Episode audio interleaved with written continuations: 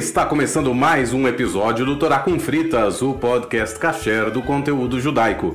Eu sou o Moré Telhotz, hebraísta, historiador e estudante de rabinato. E eu sou a Angela Goldstein, orientalista e mergulhadora. Eu queria aqui desejar um feliz ano novo para Ângela, um feliz ano novo para todos os ouvintes e não é porque a gente está em janeiro. A Ângela vai explicar um pouquinho agora. é porque judeu gosta de festa. né? Como já vimos por aqui. E porque hoje a gente vai falar de mais uma festa judaica que, enfim, hoje a gente tá gravando no domingo, dia 16, mas vocês estão ouvindo esse episódio na quinta, dia 20, né? Então a gente vai falar de um ano novo que ainda hoje, no dia 16, vem por aí, que é a festa de Tu Bishvat. É um dos quatro anos novos que a gente comemora no judaísmo. Então, Agora em janeiro a gente tem esse, que ele é o Ano Novo das Árvores. No calendário judaico, essa festa cai no dia 15 de Shvat, por isso se chama Tu Bishvat. Mas no Brasil ele cai no nosso calendário civil, ele cai entre janeiro e fevereiro. E essa festa ela coincide com o fim das chuvas e o começo da primavera em Israel. Aqui no Brasil eu diria que é o meio das chuvas, né? Porque são as águas de março que fecham o verão. E esse ano a gente gente tá, pelo menos aqui em São Paulo, tendo um verão super chuvoso. Então aqui a gente não tá nem perto do fim das chuvas. Mas a gente fez, né, ao longo da semana, a partir desde segunda-feira, alguns posts contando um pouquinho, né, sobre a comemoração do Tu Bishvat. Eles estão lá no nosso Instagram. E hoje a gente vai continuar falando um pouquinho da festa de Tu Bishvat. Então agora no início do episódio o Theo vai dar um panorama aí de como é essa festa. Mas a ideia hoje é abordar com um pouco mais de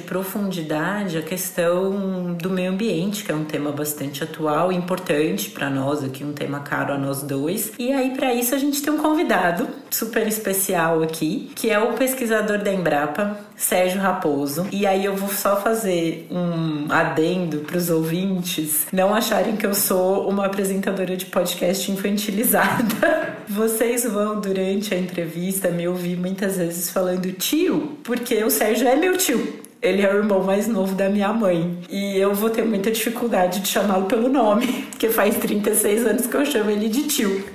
Então, é só fazer esse a parte para vocês e muito possivelmente os ouvintes vão descobrir o meu apelido na família, porque eu acho que do mesmo jeito que eu tenho dificuldade de chamar o Sérgio de Sérgio e não de tio, ele deve ter a mesma dificuldade em relação a mim. então, tio, você pode se apresentar para os nossos ouvintes? Bom, bom dia, bom dia, Theo, bom dia, Ângela, bom dia, ouvintes. Como a Ângela falou, é, o mais importante é que eu sou o tio dela e eu sou o Sérgio Raposo Medeiros e sou pesquisador da Embrapa Pecuária Sudeste, que fica em São Carlos e, como o nome indica, trabalha com pecuária né, com o desenvolvimento da pecuária, pesquisa, desenvolvimento e inovação para a pecuária. Há 36 anos eu sou tio da Ângela e há 20 anos eu sou pesquisador da Embrapa.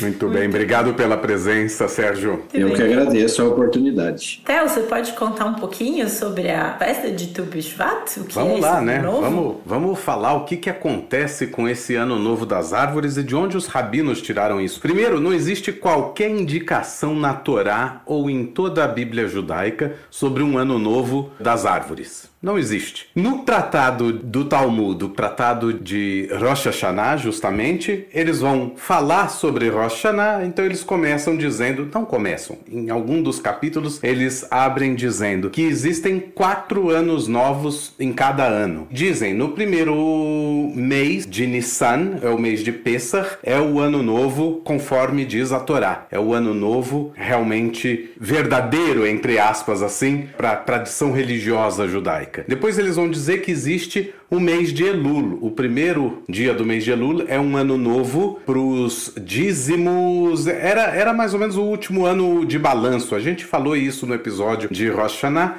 Era um mês antes se fazia todo o balanço econômico do país, na Judéia, na antiguidade, né? e se fazia também toda o balanço e se recolhia as doações dos animais que iam ser dados em sacrifício no templo. Tem gente por aí que diz que isso é o ano novo dos animais. Eu não acho bacana falar que é ano novo dos animais, porque você estava separando quais os animais iam para o sacrifício. Não é um ano novo dos animais, né? Da forma que andam divulgando por aí, mas é também hoje, atualmente, uma época em que se aborda também questões ambientais, questões da vida animal e assim por diante. O terceiro ano novo na Mishnah e no Talmud é justamente o primeiro de Tishrei, que na Torá era o primeiro do sétimo mês, a gente falou isso em Rosh Hashanah, era uma espécie de ano civil na Judéia, que depois do final da Judéia e do início da diáspora virou o nosso ano novo religioso, mas ele era um ano novo civil. E por último, dizem,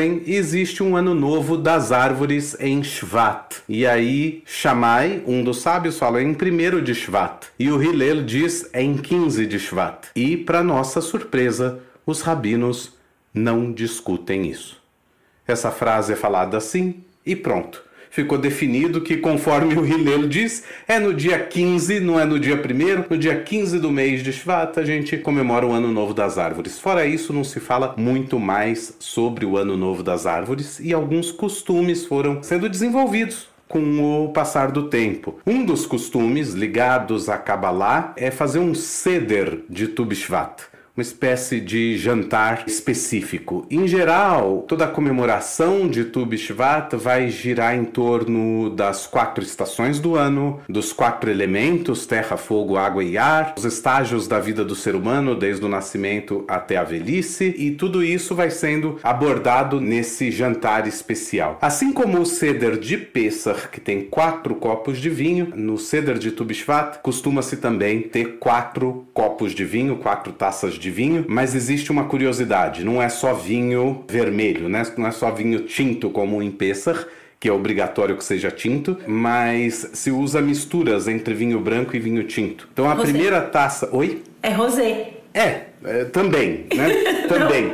Porque basicamente é o seguinte: o primeiro, a primeira taça é de vinho branco e ela simboliza o inverno. A segunda taça é uma taça de vinho branco e vinho tinto misturados, mas com mais vinho branco do que vinho tinto. Isso simboliza a primavera, tá começando a esquentar. Aí depois tem a taça de vinho tinto, que é a taça quente, vamos dizer assim, que simboliza o verão, e depois vem uma taça de vinho tinto e vinho branco misturados com mais vinho tinto do que vinho branco que simboliza o outono. Então essa é a não existe nenhuma medida específica, é no olho mesmo. Um vai estar tá mais vai ter um tom aí degradê aí na, no decorrer do ceder. E se costuma comer frutas, já que a fruta é a nossa ligação enquanto seres humanos mais óbvia com as árvores. Muitas vezes a gente fala muito da madeira madeira e da madeira e da madeira. Eu, eu cresci assim, nas escolinhas falava muito, ah, porque a árvore da madeira, a árvore da madeira, o que mostra por que, que a gente cresce com uma consciência ambiental às vezes não tão boa. E a gente acha, ah, desmatamento, mas também, né, como é que vai ter madeira? E eu acho que as pessoas não se dão conta muito bem. É claro que a extração de madeira é importante, mas você tem que repor esse recurso como todo recurso natural. Ele é finito. Antigamente se falava que só a água não era, era infinita quando eu estava na escolinha e depois a gente cresce e descobre que nem a água é infinita. Todo recurso natural é finito por excelência, porque o ser humano tem essa capacidade maravilhosa de estragar as coisas ou de uh, é, fazer coisas boas com o que tem. E a, a, nossa ideia é sempre transformar, a ideia do judaísmo é sempre transformar o mundo para uma coisa boa. E aí se come frutas de diferentes tipos também frutas de casca dura e não comestível. A casca não é comestível. Como, por exemplo, é, banana, laranja, amêndoa, pistache. Então você come o interior da fruta, mas não a casca. Aí você tem frutas com exterior, com a casca suave, comestível, mas com caroço duro, como tâmaras, damasco, maçã, é, azeitona é, frutos assim, pêssego. E o terceiro tipo de frutas são as frutas que são inteiramente comestíveis. É o caso do figo, dos morangos, das amoras, que mesmo que tem caroço, são tão pequenininhos que você come eles sem nenhum problema. Então toda a ideia que foi desenvolvida pelos cabalistas no Seder de Tubishvat era a celebração da natureza e do papel do ser humano na reconstrução do paraíso perdido na Terra. Então, por isso, essa ligação com a árvore, porque lá no paraíso, na narrativa do Gênesis, as árvores são um ponto central. Duas coisas são plantadas no paraíso: as árvores e o texto diz que Deus plantou o ser humano no paraíso. Ele não fala colocou o ser humano no paraíso, ele usa o termo plantou o ser humano no paraíso e deu o paraíso para o ser humano cuidar. E o Midrash vai dizer que era essa a função primordial do ser humano na criação, era cuidar da criação. E isso então os cabalistas vão levar lá para um outro lado. E hoje, na modernidade, a gente entende o quanto é papel do ser humano ou estamos tentando fazer com que todo mundo entenda o quanto é importante o papel do ser humano em cuidar da criação. Não é só ser partícipe da criação, não é só explorar essa criação, mas é cuidar dela também. Então, a festa e o mês de Shvat acabaram virando um mês em Israel das ações de conscientização ecológica, de preservação de áreas ambientais, de mananciais, de florestas, de programas de reciclagem e assim por diante. A gente vê essas matérias o tempo todo na TV. E é isso, a gente fala um pouco que, ah, é porque tá chegando a primavera. Na prática, falta um mês e meio para a primavera. Mas a gente. A, judeu é muito otimista, né? Tá no meio da chuva, tá um frio danado, essa noite noite deu sensação de menos 3, mas a gente está falando que é o inverno está acabando. Estamos no meio do inverno, agora é justamente o momento mais rigoroso, mas a gente já fala, ah, tá acabando o inverno, tá chegando a primavera, e então a gente já comemora dessa forma com Tu Bishvat. E existe uma curiosidade: um dos costumes de Tu Bishvat é plantar árvores. Então é muito comum já há séculos e séculos que judeus plantassem árvores durante esse dia ou durante o mês de Shvat. E na época do surgimento do sionismo, que é na prática o movimento político de emancipação do povo judeu e construção ou reconstrução do seu próprio país na sua terra natal, uma das instituições que foi idealizada foi o KKL ou Kakal, como se diz em hebraico, que significa Keren Kayemet Le Israel, o Fundo de Investimentos para Israel. E o que faz esse fundo de investimentos? Basicamente, ele cuida da manutenção e do reflorestamento da terra de Israel. Então, o fundo de investimentos é interessante que a palavra é fundo de investimentos, mas a função primordial dele era cuidar dos mananciais, cuidar das árvores, estimular o reflorestamento da terra de Israel, entre outras coisas. Todas as ações de preservação e educacionais nesse sentido são realizadas pelo KKL. Também o Corpo de Bombeiros em Israel, ele é totalmente financiado, subsidiado pelo KKL. E é um costume, no mundo inteiro tem os cofrinhos do KKL, as pessoas juntam dinheiro, depois entregam para o KKL, esse dinheiro é revertido e enviado para o KKL central em Israel. E por isso, porque existia esse costume de plantar árvores, o KKL fez de Tu Bishvat e do costume de plantar árvores a sua grande missão. Como o sionismo já começa na segunda metade do século XIX, existe uma curiosidade muito interessante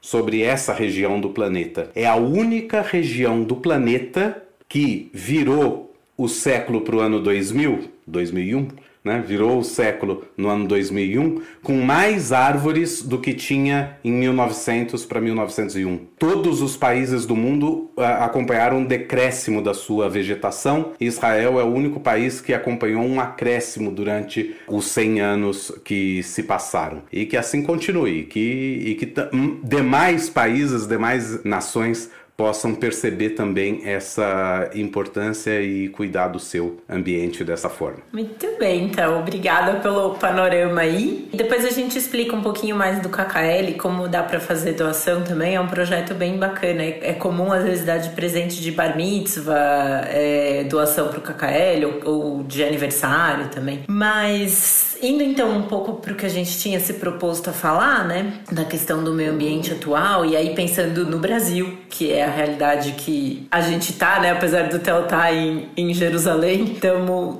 bem imersos aqui nisso. E aí então, tio, eu ia pedir para você explicar um pouco para gente e também para os ouvintes é, o que exatamente faz o engenheiro agrônomo, né? Você disse que trabalha com pecuária, como isso funciona? É, muito bem. O engenheiro agrônomo, e inclusive acho que essa era a visão que eu tinha quando eu fui fazer, era a, a, imagem da pessoa com o pé no barro numa plantação. Então a gente associa muito o agrônomo à produção de alimentos, especialmente alimentos produzidos uh, diretamente do solo, vamos dizer assim, mandioca, milho, arroz, feijão, né, etc, etc. Mas a atuação do engenheiro agrônomo é muito interessante porque a gente tem agrônomo desde trabalhando com parte econômica ali na Faria Lima, onde vocês quiserem em São Paulo, em parte econômica, até uma pessoa que vai estar trabalhando com recuperação de milhos das populações originárias do Brasil, dos indígenas, vai ter, e aí eu acho que é um dos, dos meus preferidos exemplos, vai ter gente trabalhando na Ambev, fazendo a, a fermentação da,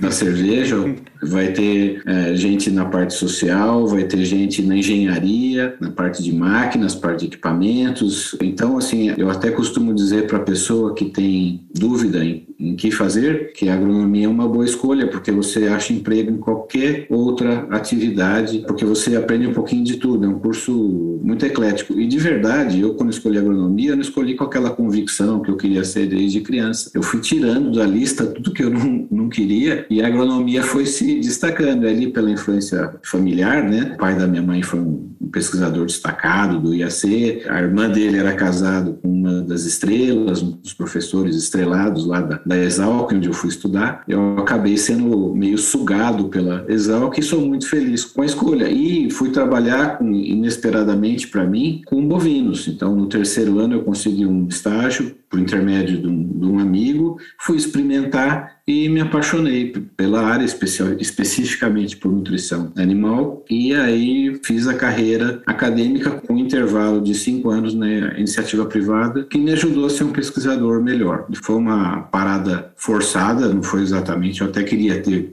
feito diretamente, né, no mestrado, normalmente as pessoas fazem mestrado em seguida do doutorado, eu, eu fui meio obrigado pelas circunstâncias a, a, ficar cinco anos na iniciativa privada, mas foi uma coisa que me, me trouxe só vantagem. Inclusive eu dei muita sorte, trabalhei com pessoas muito boas, muito corretas, pecuaristas e empreendedores. Eu trabalhei para um colega de turma que tem uma agropecuária e ele era um empreendedor e depois fez uma empresa de produção de ração e sal mineral e eu fui trabalhar nessa empresa e daí um belo dia eu falei assim, olha, eu quero voltar para a minha vocação, que é a pesquisa, e fui fazer o doutorado na Exalc de novo lá em, em Piracicaba. Então eu sou exalquiano de cabo a rabo, eu fiz a graduação, mestrado e doutorado lá. Tentei escapar, inclusive, não deu certo, por sorte, porque meu doutorado foi muito produtivo e, e daí mais um golpe de sorte exatamente no penúltimo ano do meu doutorado, abriu o, se eu não me engano, o antepenúltimo, o penúltimo concurso que houve para a Embrapa e eu entrei. Aí a minha história de 20 anos, o primeiro ano foi na, eu brinco que eu quase realizei meu sonho de trabalhar no exterior, porque eu fui para Corumbá, que é exatamente na fronteira da, do Brasil com a Bolívia.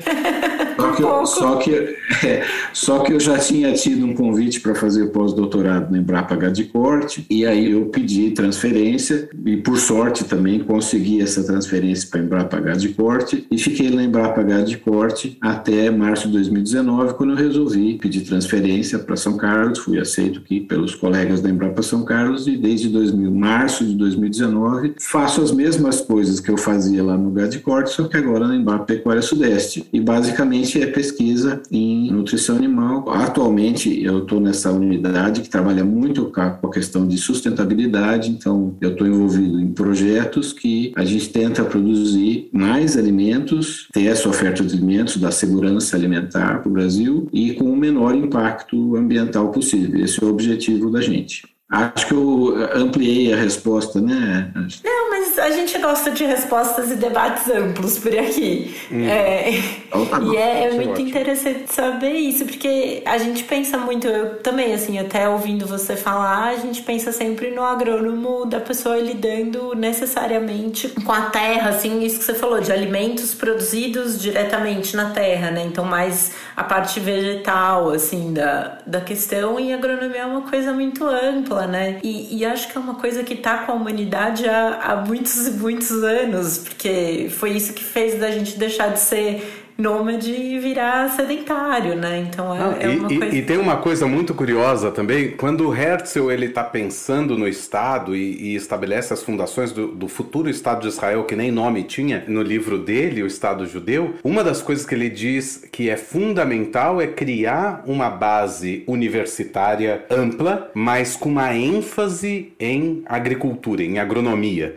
É que aqui se usa só o termo agricultura como o geral e é até hoje em Israel uma das áreas de maior sucesso. E daí é, apareceram todos os kibbutzim e essas áreas basicamente rurais, autossustentáveis e que se tornaram a base da produção agrícola e agropecuária, embora a pecuária aqui seja um pouco mais fraca porque não tem tanto espaço, mas a base da alimentação em Israel é até hoje fruto desse investimento que foi lá atrás o, o visionário Herzl que falou. Então, realmente, essa coisa que a Angela falou, que a agronomia de certa forma está ligada à comunidade judaica, ao povo judeu, é um fato. Você de nômade passar seminômade e aí passar sedentário é simplesmente pelo surgimento da ciência, das ciências agrônomas já lá na antiguidade. E é muito legal isso que o tio tá falando, a gente tem assim mesmo na família uma, uma certa, entre aspas, tradição, né, da agronomia, assim, o, o meu bisavô pesquisava café no Instituto Agronômico de Campinas, e, e, é uma coisa muito interessante, porque ele fazia isso, sei lá, nos anos 30, ele estudava melhoramento genético de café,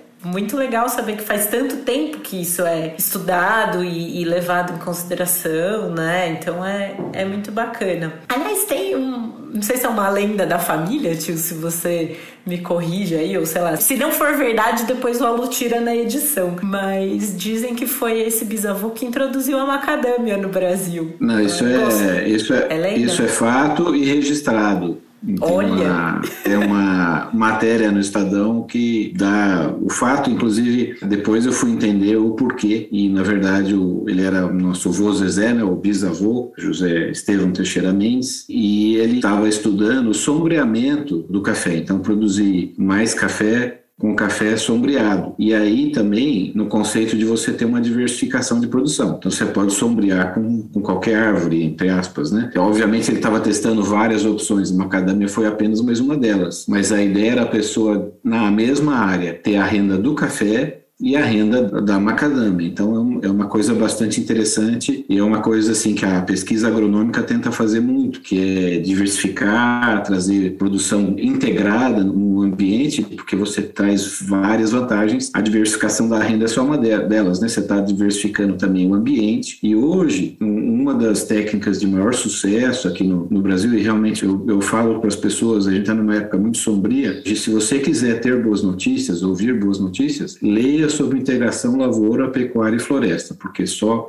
são boas notícias, são muitas boas notícias. E é nesse mesmo conceito que o, meu avô, bisavô da Ângela, estava trabalhando aí lá nos anos 40. Ele formou em 28, né? Então isso aí é realmente fato, anos 30, anos 40. E é essa matéria do, do Estadão já é em 1970, ele já estava até, até aposentado. Então é um resgate de um trabalho que ele fez algumas décadas antes, com esse intuito e felizmente trouxe a macadâmia para o Brasil, que hoje é uma, tem um uso importante na economia e da produção de nozes para a gente, né? Uma noz muito apreciada, eu particularmente gosto muito. Aliás, é um dos frutos que podem ser comidos no ceder de Tubishvat. Fica a dica para os ouvintes. Eu sei que já passou Tubishvat para os nossos ouvintes, mas quem quiser uh, aproveitar o restante do mês de Shvat também comer essas frutas e pensando nessa renovação toda, tá aí a macadâmia também é uma dica. Também. Não, eu acho muito legal ouvir isso, assim, da questão de da lavoura integrada e das coisas, assim, porque eu acho que quando a gente pensa muito, assim,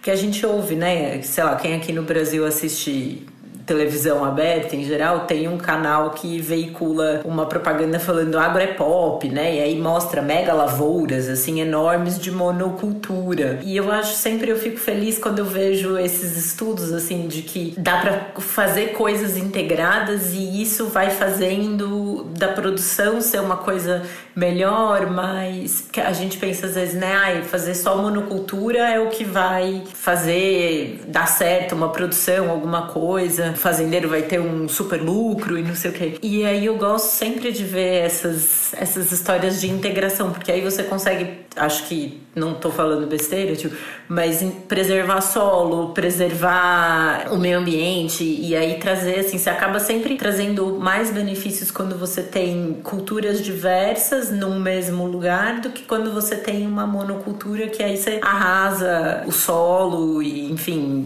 drena recurso hídrico, né?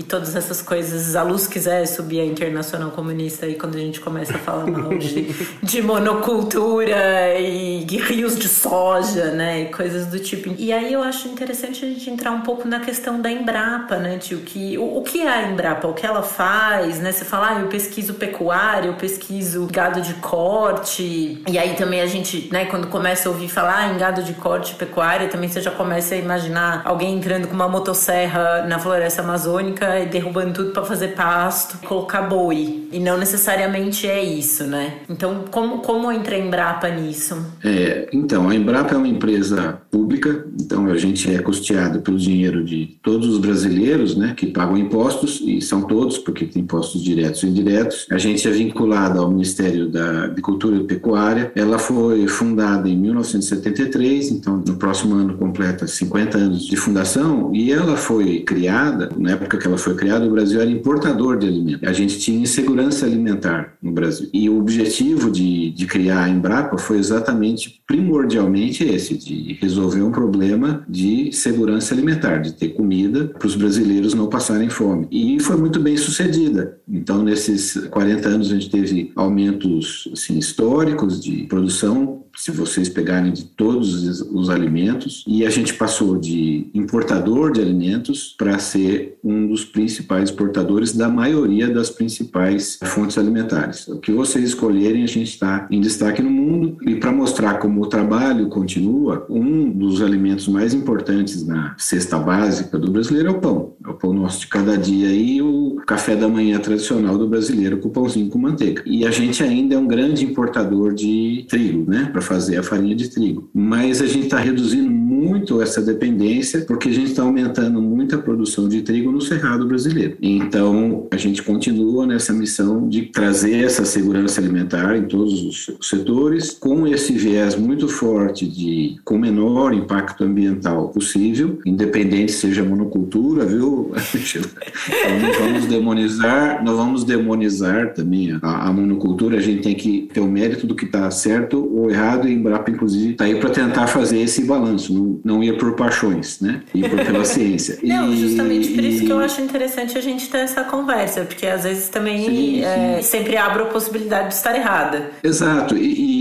as coisas são muito nuançadas. Muitas vezes não tem o, o certo e errado no, no branco no preto. Existem compromissos, vantagens e desvantagens, pesar custo-benefício. Hoje, a gente tem uma matriz energética brasileira, a gente tem os biocombustíveis como uma, uma importante parte, cada vez mais importante. Então, a gente tem o, o ProAlco, que foi um projeto muito bem sucedido, a gente tem os carros flex, a gente tem até avião agrícola álcool também, né? E isso ajuda muito a gente ter uma matriz ah, mais limpa de energia. Hoje a gente tem a, as biomassas, né? Então, por exemplo, tem muita gente que usa a palha da cana, que as próprias usinas usam a, a palha da cana, sempre usaram para fazer a sua própria energia e agora elas usam o excedente, vai para o grid e reduz a necessidade da gente usar energia de outras fontes, inclusive hoje em dia a gente está precisando usar termoelétrica e isso também ajuda, essa uso de biomassa ajuda a reduzir né, essa dependência e a gente tem também estudos para outras fontes de biomassa para usar cada vez mais. Então a gente tem essa parte de energia que está vinculada hoje à produção agrícola e a parte de fibras, que seria algodão e todas as outras fibras que vocês imaginarem. Tudo isso tem trabalho, tem alguma unidade da Embrapa que vai estar trabalhando com algum desses temas com esse interesse, né? Então, assim, a produção da agricultura sustentável em prol da sociedade brasileira. E isso é muito importante, em prol da sociedade. Então, muitas vezes a gente vai ter uma má notícia para o produtor, olha, você tem que fazer isso porque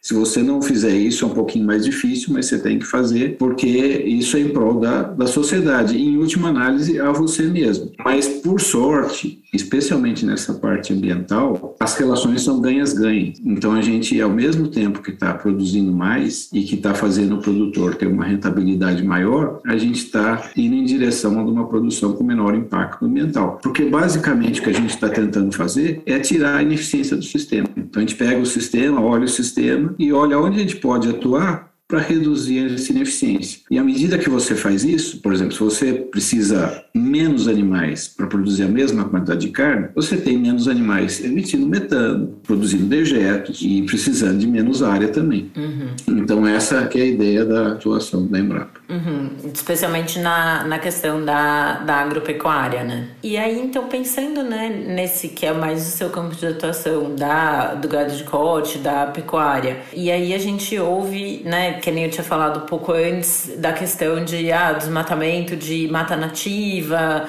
de destruição de biomas brasileiros, né? No Cerrado isso acontece muito, se eu não me engano. Para entrar com pecuária no Brasil, assim, se é que a gente pode dizer que existe algum vilão, o boi ou o produtor pecuarista, né? É o maior vilão. Porque eu acho sacanagem falar, ah, o boi é o vilão do meio ambiente, gente. O boi tá lá porque alguém pôs o boi, né? O boi não resolveu pegar uma motosserra. O boi não apoia o Ricardo Salles, né? O boi tá lá ruminando. Acho injusto com o boi. É, esse é um jeito interessante de ver, né? O meu chefe, né, o chama Alexandre Berndt, um dos melhores, maiores especialistas em emissão de, de gado de corte, fizeram essa pergunta numa live, o boi é o vilão?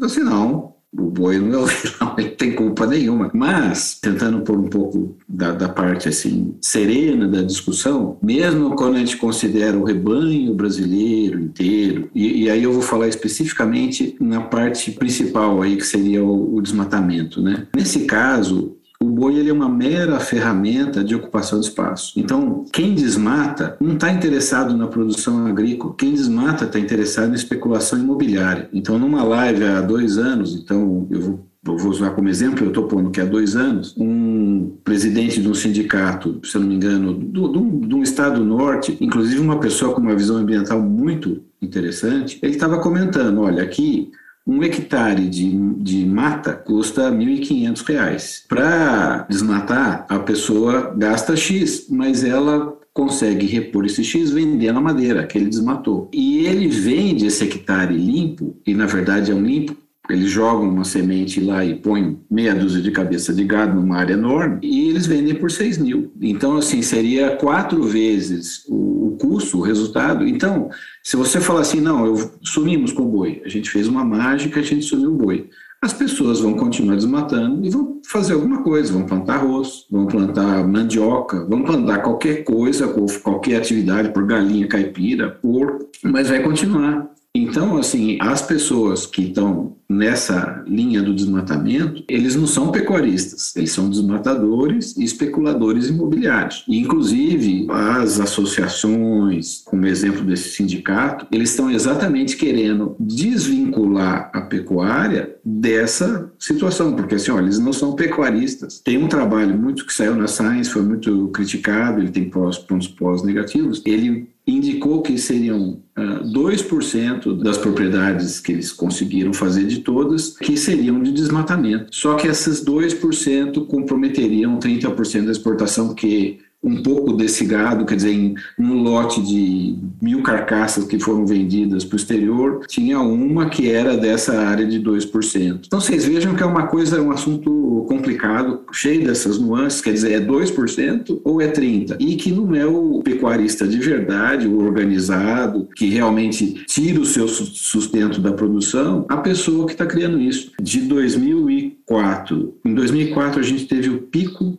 de desmatamento na Amazônia, foram 25 mil quilômetros quadrados. De 2004 a 2012, graças a um esforço coletivo, com méritos do governo, das instituições do governo, como a Polícia Federal. Eu, particularmente, tenho um colega que trocou tiro com desmatadores, né? Com esse esforço e com a parte de, dos frigoríficos tentando não comprar animais de área desmatada, quer dizer, com um esforço conjunto de governo, sociedade, empresários, o desmatamento baixou de 25 mil quilômetros quadrados em 2004 para 4 mil ou perto de 5 mil em 2012. E nesse período, foi um período que a gente teve um maior crescimento de bovinos nesses estados onde houve maior desmatamento. Então, cunhou-se o termo desacoplamento, produção de bovino e desmatamento. Então, assim, isso, isso é uma das, das evidências que a gente pode aumentar a produção de bovinos sem aumentar desmatamento, porque a gente pode aumentar muito a produtividade. E a gente tem é, muitas áreas de pastagem subótimas, em que a gente pode entrar com tecnologia e fazer elas produzirem mais animais, mais carne na, numa mesma área.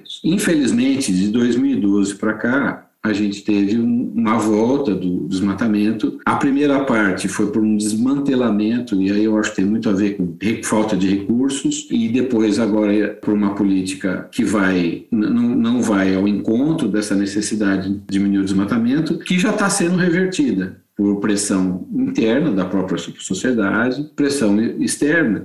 E a gente tem uma coisa muito bacana uh, no Brasil que garante que a gente não vai eh, se ela for exercida, é a lei. Então a gente tem o Código Florestal, e se o Código Florestal for exercido, na sua plenitude, a gente está garantido. E então a gente hoje tem uma, uma necessidade de uma atuação muito forte do Congresso que garanta com que o Código Florestal eh, seja exercido no seu, na sua plenitude. E aí tem uma nova discussão, isso que é interessante, Angela, que a gente tem uma briga muito grande, uma polarização das forças políticas, e existe uma questão que é a, a titularidade, a posse da terra. E quem está mais à esquerda fala assim, a gente não pode dar posse, porque se a gente deposta, a gente vai estar tá dando credibilidade ao grileiro. E isso tem, uma, tem um marco temporal, que se eu não me engano é 98.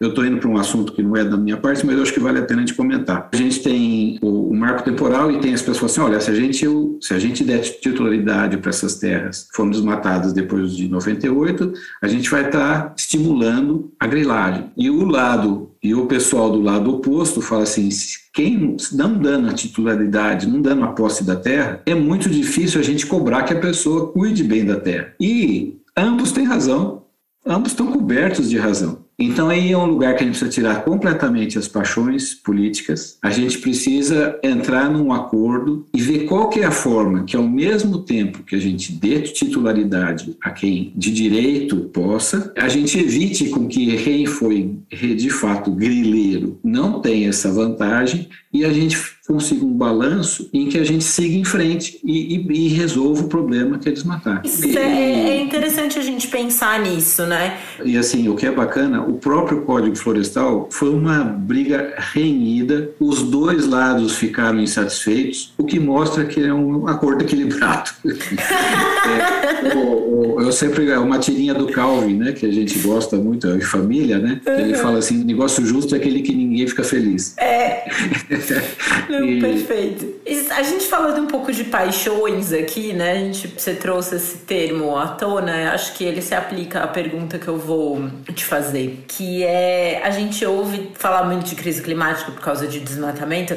Aqui, talvez eu tenha me expressado de uma maneira infeliz, né? Falando, ah, a gente ouve falar de crise climática por causa de desmatamento. A gente sabe que a crise climática é por causa de desmatamento, tá?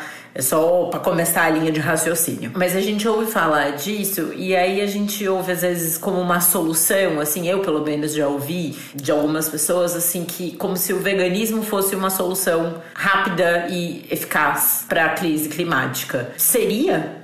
Então, isso é interessante porque, indo nessa linha, o desmatamento não é o principal motivo da crise climática, sendo a crise climática o aquecimento global. O principal motivo, drive do aquecimento global é a queima de combustíveis fósseis. Esse é o top 1 da lista. Então, assim, pondo em perspectiva, em números, né, o setor, e a gente chama de livestock em inglês, que seriam todos os animais, então, todo o rebanho animal do mundo, inclusive animais silvestres, os dados que a gente tem é que eles seriam responsáveis por 15% das emissões de gases de efeito estufa. Então, 85% são de outras fontes. Ah, as principais fontes, eu não vou lembrar de cabeça agora os, os, os, valores deles, mas eu creio que a energia seja 30%, 40% e o transporte por volta de uns, de uns 20%. E esses são os, os grandes vilões uh, do aquecimento global. Com o agravante que esses 15% dos animais, a gente sabe que a grande maior parte é por causa do metano, especialmente o metano entérico, né, o metano, metano da digestão dos bovinos, só que daí tem um, um outro ponto interessante interessante. Para a gente fazer essa conta, essa conta dos gases de efeito estufa, a gente põe numa moeda comum. A gente põe tudo em equivalente CO2. Então, a gente transforma a produção do metano, multiplica por 25 vezes, que seria a quantidade, ou 23 vezes, é a quantidade de vezes que o metano tem um poder de aquecimento maior que o CO2, e aí ele vira equivalente CO2 e dá esses 15%. Só que hoje foi levantada uma questão que a métrica, a hora que a gente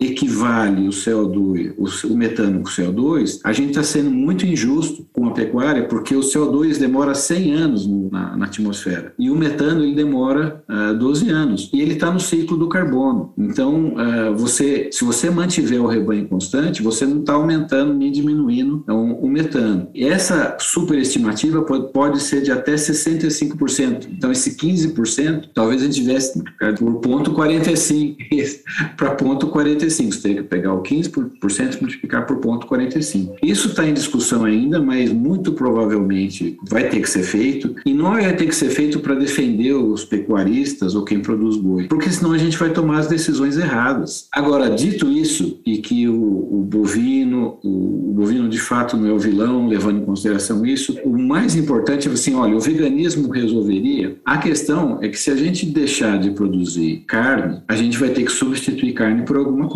E aí a gente vai ter que aumentar muito a área agrícola. Isso significa abrir novas áreas. E a abrir novas áreas pode indicar uma necessidade de desmatamento eventual. É, talvez, talvez você possa até aumentar as áreas nas áreas de pastagens. Então, uhum. assim, não, eu não vou precisar de desmatamento. Mas você traz outras, outros problemas de impacto ambiental. Então, a agricultura, ela é muito mais intensiva em energia, em uso de pesticida, herbicida, e, e existe uma imaginação das pessoas que a hora que você fizer essa produção em larga escala, você vai poder fazer uma produção orgânica. Infelizmente, e isso não é uma realidade. A produção orgânica é uma produção de nicho. Normalmente, quando você escolhe a produção orgânica, você abre mão de produtividade. Exatamente porque você deixa de usar muitos recursos tecnológicos. Tem um potencial de você fazer uma produção orgânica equivalente à, à, produção tradicional hoje em dia, eu acho que é possível, mas vai depender de muito trabalho ainda.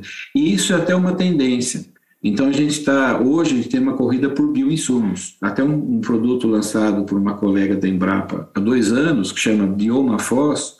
O que ele faz? Ele é um produto à base de microrganismos que aumenta a disponibilidade de nutrientes para as plantas, especialmente fósforo, e você aumenta a produção. Uma outra colega da, da Embrapa Soja, ela tem um produto que é baseado em micro-organismos que melhora o crescimento de raiz e aproveitamento de nutrientes para várias culturas, inclusive pastagem. Teoricamente, ela substituiria até 40 quilos de ureia por hectare na pastagem, equivalente de produção, o que é um negócio assim fabuloso. Aliás, Aliás, uma coisa interessante de falar, é, essa é uma tradição na Embrapa, porque é a tecnologia que talvez seja uma das mais bem-sucedidas que a Embrapa já desenvolveu com a pesquisadora Joana Doberheiner no, no Rio de Janeiro, numa unidade do Rio de Janeiro, é a fixação biológica de nitrogênio, que permite a gente economizar bilhões de reais por ano e reduzir muito o impacto ambiental, porque a gente não precisa usar nos plantios de soja. No Brasil praticamente a gente não usa adubo nitrogenado graças a essa tecnologia. E se usasse, não só a gente teria um custo muito maior, como a gente teria emissão do N2O, que é o óxido nitroso, que é um gás de efeito estufa. Então, esse é um caminho muito bom, mas ainda a gente está longe de chegar nesse ponto que a gente vai poder abrir mão das tecnologias e muito ao contrário do que as pessoas pensam, são essas tecnologias que permitem a gente produzir muito numa área e reduzir o impacto ambiental da, da atividade. É o contrário do que a gente pensa e, e esse que seria o desafio de a gente virar vegano. Uma coisa muito importante é, de lembrar é que a pecuária é feita em áreas marginais, em áreas que não são aptas à agricultura, em que você só vai ter o pasto mesmo, ninguém vai, vai plantar nada lá. E mesmo num lugar que ela está sendo feita numa área que é de, de, de passível de agricultura, o animal está comendo pasto. Quando for confinado ou levar a suplementação, vai comer farelo de soja, vai comer farelo de algodão, que são subprodutos que o homem não come. Então a gente, graças à produção animal, e não só aos ruminantes, a gente usa só 14% de alimentos que são passíveis de consumo pelo homem. Então, é, é, um, é um grande benefício que a gente tem do consumo de, de carne. Além do que, é um produto que, como a gente é feito de carne,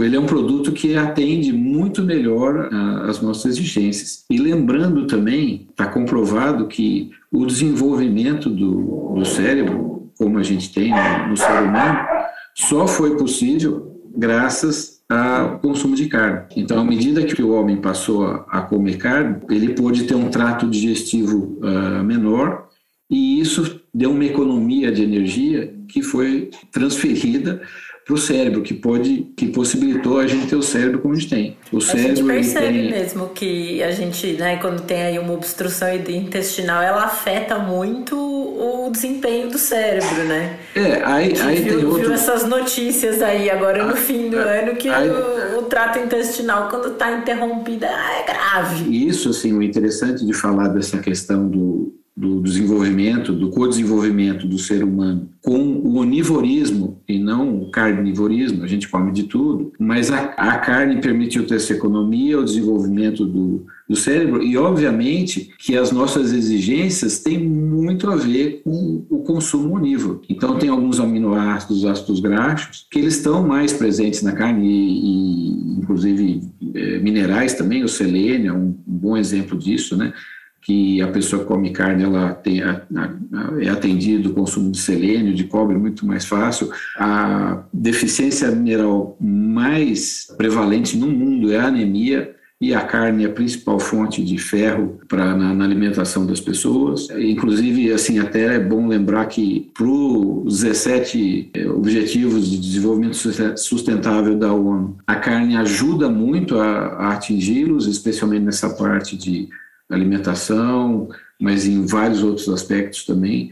Então, abrir mão da carne em função de melhorar o ambiente não seria a resposta certa, tanto do ponto de vista dele não ser o principal problema do ambiente, como do ponto de vista também da gente criar outros problemas para substituir a carne e provavelmente com desvantagem do ponto de vista nutricional e qualidade de vida. E acaba sendo uma escolha individual, né? E assim, existe também uma questão que é a da quantidade do consumo de carne, né? Você não precisa comer um quilo de picanha por dia ou, sei lá, de qualquer outro tipo de carne. Então isso também é uma questão, né, de talvez fazer um consumo de carne reduzido ou, enfim, ou não fazer. É, é, isso é uma escolha muito individual, né? Assim, eu, eu, eu não consigo me ver defendendo necessariamente uma coisa ou outra porque é uma escolha muito muito íntima, muito própria, né? E, enfim, às vezes até eu já ouvi argumentos de pessoas vegetarianas e veganas falando de crueldade animal no, no tratamento, no, no abate, enfim. E, e aí, para isso, eu acho que eu até vejo o judaísmo já tendo respostas por causa da kashrut, né? As, as leis de kashrut, elas já preveem é, não ter crueldade animal no trato, no abate, no... Né, a gente falou sobre isso no nosso sexto episódio, para quem quiser é, ouvir novamente. Então, isso é uma escolha bastante individual, mas assim, eu acho interessante a gente pensar é, nessa escolha em termos de definir uma bandeira sustentável. Eu acho que, que as duas coisas podem ser sustentáveis e não, né? Quando eu vejo, por exemplo, a pergunta próxima que eu queria te fazer é a questão de que a gente vê hoje em dia, né, uma gama cada vez maior de produto feito à base de planta para substituir produtos de origem animal.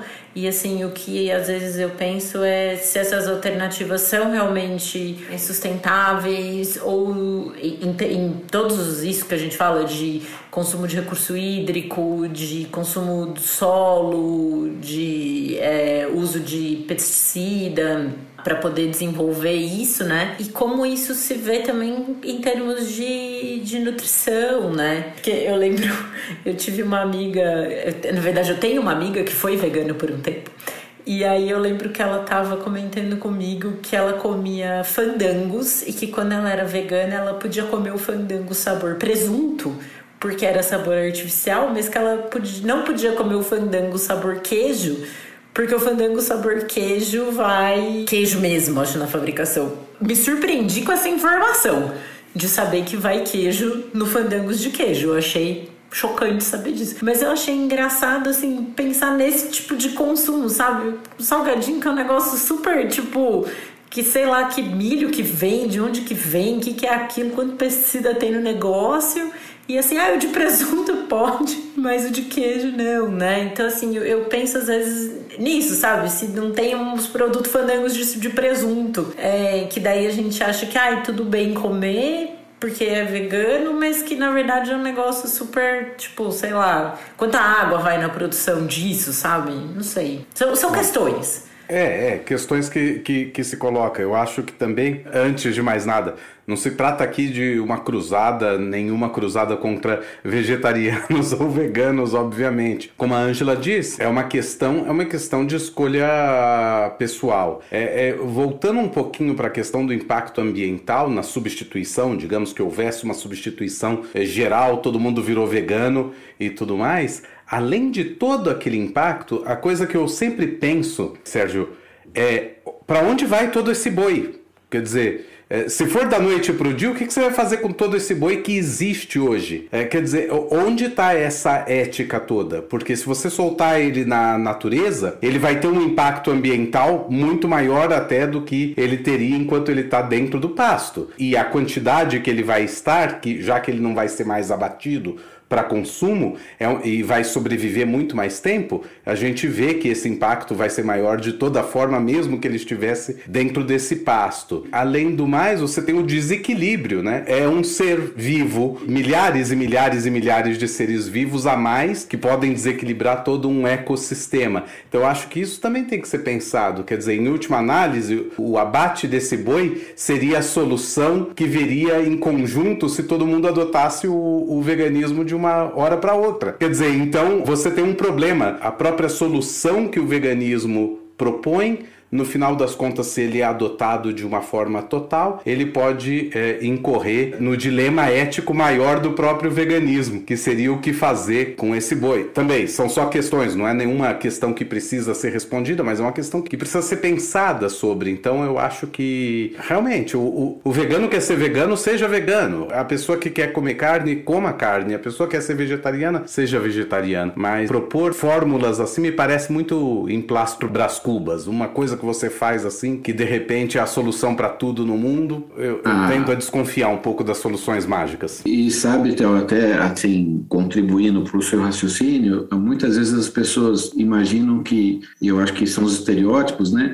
Que o, o, produtor de, de gado de corte é o senhorzinho malta da novela, é a pessoa que tem ó, milhares de cabeças de gado e tal. E não, você tem um monte de gente que tem no animal a sua poupança. Ele é o banco para muita gente. Ele é o que a pessoa vai poder vender e fazer dinheiro para comprar o remédio para o filho lá no, no confim, nos confins do mundo, onde não tem, onde é inclusive difícil comprar remédio. Então você tem um monte de nuances mesmo, de detalhes e no o que isso mostra é que, do mesmo jeito que na nutrição da gente, a gente tem um imprint, um histórico que liga a gente com a carne e que, inclusive, faz as pessoas terem muito desejo pela carne. A carne é uma coisa em que a gente usa para comemorar, para fazer festa, e não é à toa, é porque a gente tem essa ligação forte mesmo com ela e a gente não, não devia ignorar. Porém, fazendo coro com vocês, o que você come, seja a escolha que você fizer, por qualquer bandeira, é uma escolha pessoal sua e eu particularmente, assim, eu, eu admiro a parte da sensibilidade, de bem-estar para os animais, de evitar crueldade. Inclusive, quem produz animal, exceto pelo abate, pelo sacrifício, é, a maioria das pessoas tem a mesma a mesma atitude. Não é norma você ser pecuarista que trata mal os animais, pelo contrário. E outra coisa, é uma técnica cada vez mais usada, o bem-estar animal, né, o conceito de bem-estar animal para aumentar a produtividade. Então, assim, a gente não está aqui para causar sofrimento aos animais, a gente está aqui para produzir alimento da melhor forma possível, que é criando mesmo o um mínimo desconforto ao animal nos, nos sistemas de produção. E, inclusive, o abate, ele é todo feito para ser feito com insensibilização com o mínimo de sofrimento do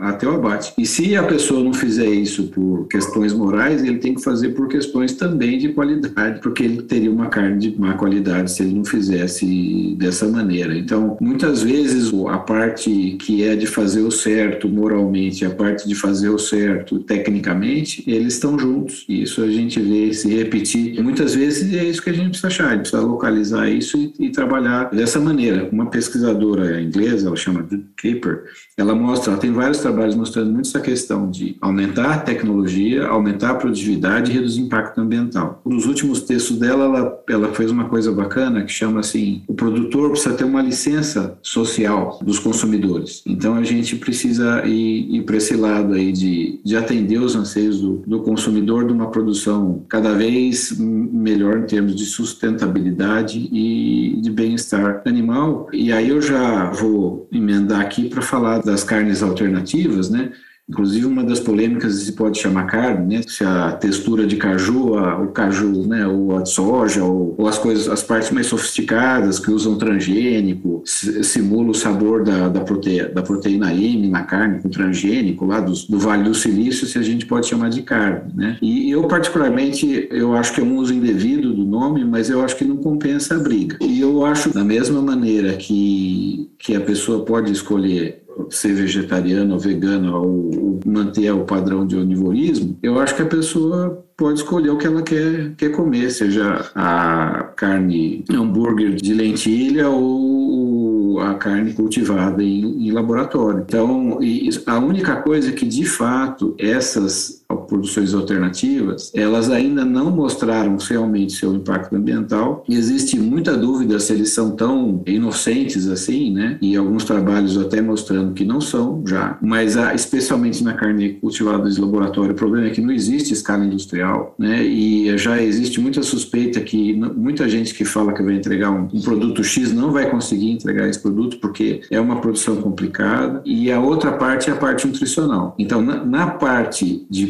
plant-based, de fato, normalmente os produtos não substituem. E isso, isso é importante ter um alerta, porque você está trocando gato por lebre. A gente tem aminoácidos essenciais que só a carne vai atender, ou aquilo que eu falei do selênio, do ferro, etc, etc. E no caso da planta, da carne cultivada, parece que você resolveu o problema, porque é carne, é carne e carne. Mas a carne produzida diretamente no bovino, por exemplo, tem um tal de ácido bovínico, que é um ácido graxo, que por acaso foi o que eu estudei na minha, minha tese de doutorado, que nos anos, no fim dos anos 90, eles estavam procurando produtos cancerígenos na carne. E eles acharam esse ácido bovínico que, além de ser é, anticancerígeno, era anticarcinogênico, ou seja, ele não só combatia o câncer, como evitava o câncer. Passado aí seus 30 anos, essa, essa linha do câncer não está tão, tão indo, né, a gente não foi tanto para esse lado, parece que não, não, não foi, até porque, porque na questão de uh, jamais usariam para marketing, aprendi isso de um pesquisador da Noruega, que é uma regra de ouro do marketing, nunca associar seu produto, mesmo que seja a cura do câncer, câncer né? é uma coisa maluca, mas é, é o jeito que a gente funciona cognitivamente, né? Mas o, o ácido bovínico e outros ácidos não leite conjugados, porque ele é um ácido não leite conjugado, trazem benefícios à saúde. Então vocês vejam que, apesar de todo o conhecimento científico que a gente tem, a gente tem um produto que é fruto da fermentação ruminal, que vai ser incorporado à carne e que traz benefícios à saúde. Esse é um que a gente identificou. Tem muito mais produto lá. Então, para falar em equivalência, a gente ainda vai ter que aprender muito. O que eu recomendaria como nutricionista animal, extrapolando para a nutrição humana, e sendo ficando sujeito a um processo por exercício ilegal da profissão, né? Melhor não, hein? Não, mas é, mas é simplesmente assim, é, é, é aquilo. Dado ao nível de conhecimento que a gente tem, e eu diria a quantidade de desconhecimento que a gente tem, como exemplo, assim, olha, a gente está procurando uma coisa cancerígena, achou uma anticancerígena e tem muitos, muito mais dessas para a gente olhar. Dada essa nossa falha de conhecimento, à medida que a gente faz uma dieta mais variada possível, em que a gente restringe menos alimentos e come de tudo da forma mais balanceada possível, mais variada possível, você, ao mesmo tempo que você minimiza a chance de estar tá comendo alguma coisa que você não sabe que faz mal, que pode de fazer mal, você está aumentando a chance de estar tá enriquecendo com produtos benéficos desconhecidos como esse. Muito bem, então acho que com isso a gente pode encerrar o episódio de hoje do Torá com Fritas.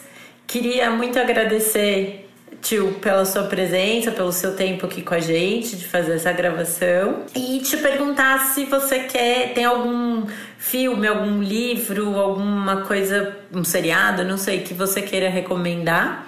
A gente sempre deixa umas recomendações no final do programa, né? Olha, tem um, um, livro que é interessante, mas eu não vou saber o nome, não sei que depois. É assim, o nome dele é Alguns nós odiamos, alguns nós amamos e alguns nós comemos. E esse livro é de um, um professor de uma universidade americana, que eu não me lembro agora, e que ele fala toda essa questão dos, dos dilemas de do onívoro, do vegano, do vegetariano, e de uma forma muito desapaixonada. Eu acho que o, o lugar que ele consegue ser menos desapaixonado e, e ir pelas informações, acho que menos científicas, exatamente no, no capítulo da produção de carne bovina. Mas mesmo assim, não, ele foge das super simplificações.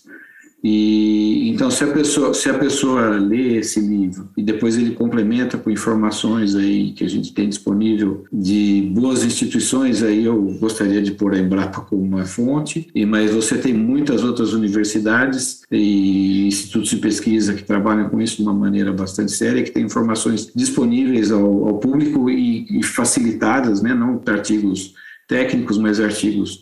Então eu acho que é uma é uma boa é uma boa leitura para tomar uma, uma atitude mais informada, seja ela qual for a escolha da pessoa em termos de como vai se alimentar. Esse é um livro bom, mas daí eu Daí eu, eu tenho que passar certinho o nome do autor e eu não. Me manda direitinho, depois a gente coloca na descrição do episódio e coloca na, na newsletter também, fica tranquilo. Eu gostaria de ter um filme, mas infelizmente um filme eu não tenho. Mas quando assisti filmes sensacionalistas, tem, sempre tentar achar um. No YouTube você pega um filme sensacionalista, você acha um que mostra um pouco onde foi sensacionalista. Então vale a pena fazer essa busca. Esse contraponto. Eu queria indicar Sim. o Globo Rural, é, o que é um programa que eu adoro.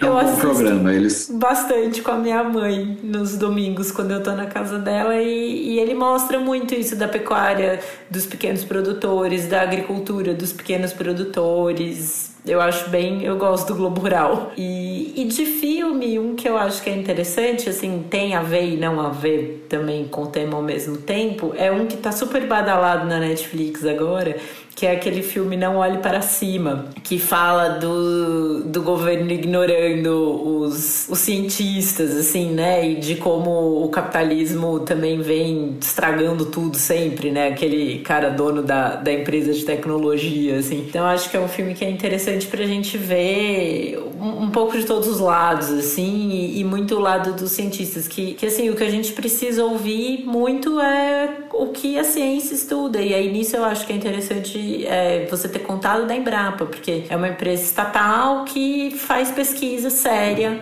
né? Então, assim, ouvi muito o que pesquisadores sérios têm a dizer a respeito dos assuntos e não necessariamente o que influencers é, possam falar. Angela, eu, eu, vou, eu vou pontuar, porque é uma coisa que eu acho importante, e eu vi isso outro dia e achei que está muito certo. Uma coisa que a gente precisa fazer é deixar de procurar só coisas que comprovam nossas crenças. A gente tem, a gente tem que estar sempre aberto para o contraditório, para olhar o, outro lado e tentar entender a coisa como um todo. Eu acho que isso, talvez, junto é, com ouvir os cientistas, seja o mais importante, porque você vai achar sempre cientistas falando A, B, C e D, e, e aí você precisa fazer um esforço, e eu vou dizer que não é dos maiores hoje em dia, porque você tem formação qualificada, mas o que é muito importante é se despir de preconceitos e tentar entender a coisa como ela realmente é. A ciência, como dizem, ela é contra-intuitiva. Muitas vezes ela, ela, o que a gente tem uma crença forte, ela mostra que é exatamente o contrário e é isso que a gente precisa sempre buscar. É a verdade mesmo quando é inconveniente para a gente. E eu acho que é isso que o, o Olhe para Cima mostra, mostra e que né? parte interessante. Theo, você tem alguma indicação? Ah, eu vou nessa linha, aproveitando as últimas palavras do, do, do Sérgio, que ele falou da verdade mesmo que inconveniente, justamente um filme que já está datado, praticamente, né? 20 anos atrás, quase, saía o documentário Uma Verdade Inconveniente. Vale muito a pena assistir e também já foi, já teve até atualização do documentário, tem uma parte 2 do documentário que procura também apontar no que eles estavam certos, o que essas previsões estavam certas e no que as previsões não estavam exatamente certas e onde estão esses gargalos e problemas. Eu acho que, falando em ambiente como um todo, eu acho que vale muito a pena assistir. Perfeito.